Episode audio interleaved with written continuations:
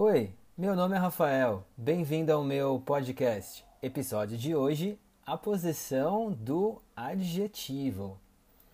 Muita gente se pergunta: é possível mudar a posição do adjetivo? Sim, é possível. Mas como? Como é utilizado no português? Antes ou depois do substantivo? Há uma regra? Então, a mudança pode ser somente para dar ênfase a uma ideia, mas também pode alterar o sentido. Na maior parte dos casos, o adjetivo ficará depois do substantivo para qualificá-lo. Exemplo: que apartamento bonito. Porém, eu também terei a possibilidade de colocar o adjetivo antes para simplesmente dar mais ênfase ao meu adjetivo nessa mesma frase. Que bonito apartamento. Entretanto, em algumas frases, caso mude a posição, terei um significado diferente. Um exemplo: ele é um homem simples. O que significa isso? Significa que é um homem que não precisa de luxo, que tem uma vida tranquila sem ostentação. Porém, vamos modificar o adjetivo dessa mesma frase. Ele é um simples homem.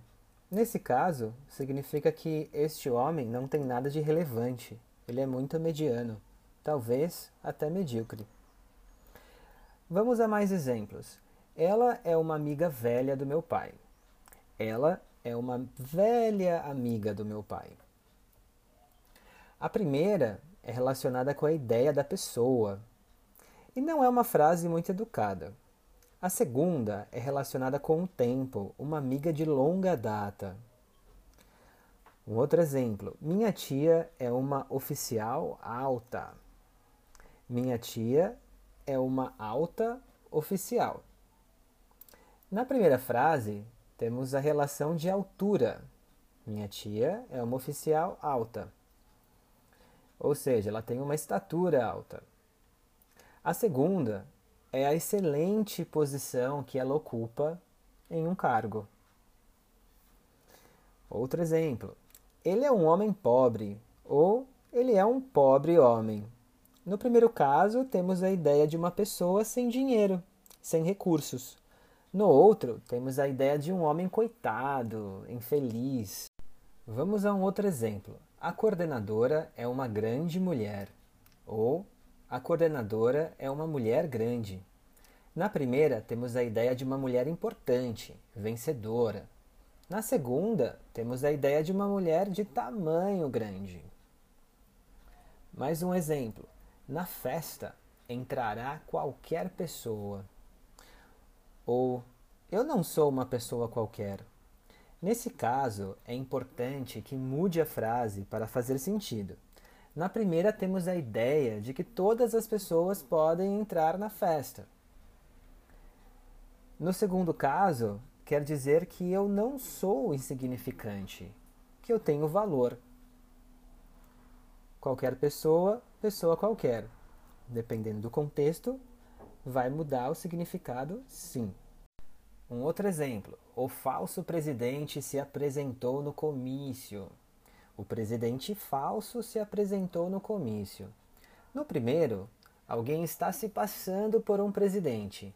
No outro, significa que é realmente o presidente, mas que ele tem uma qualidade de ser falso, mentiroso, troqueiro.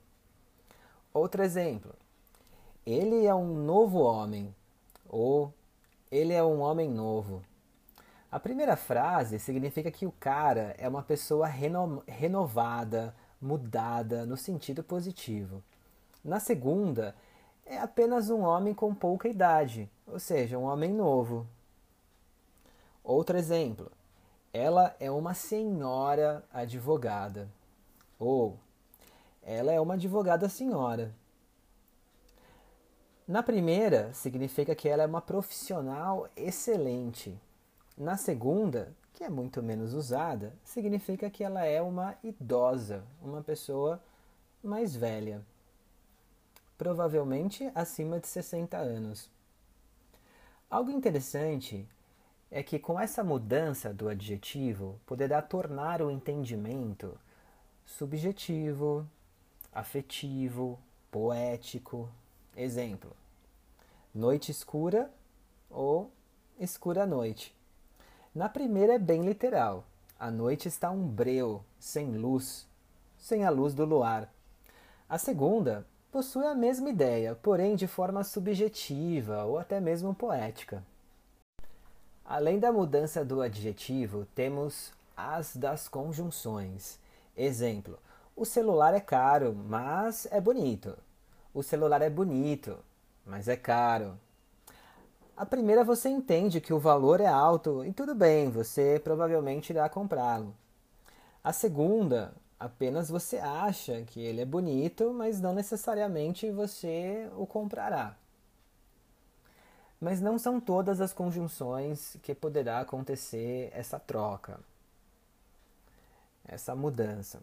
Somente aquelas que vão trazer ideias de contraste, como a conjunção mas, que foi o exemplo, a conjunção sinônimo porém, todavia, contudo e entretanto. A posição do adjetivo é sempre muito relevante para o entendimento da língua portuguesa. Tanto é que, pela internet, é possível visualizar várias teses de professores e de mestrandos e doutorandos sobre este determinado assunto. E no seu país, como funciona? Também há essa possibilidade? Deixe um comentário. Eu vou ficando por aqui. Muito obrigado. Valeu.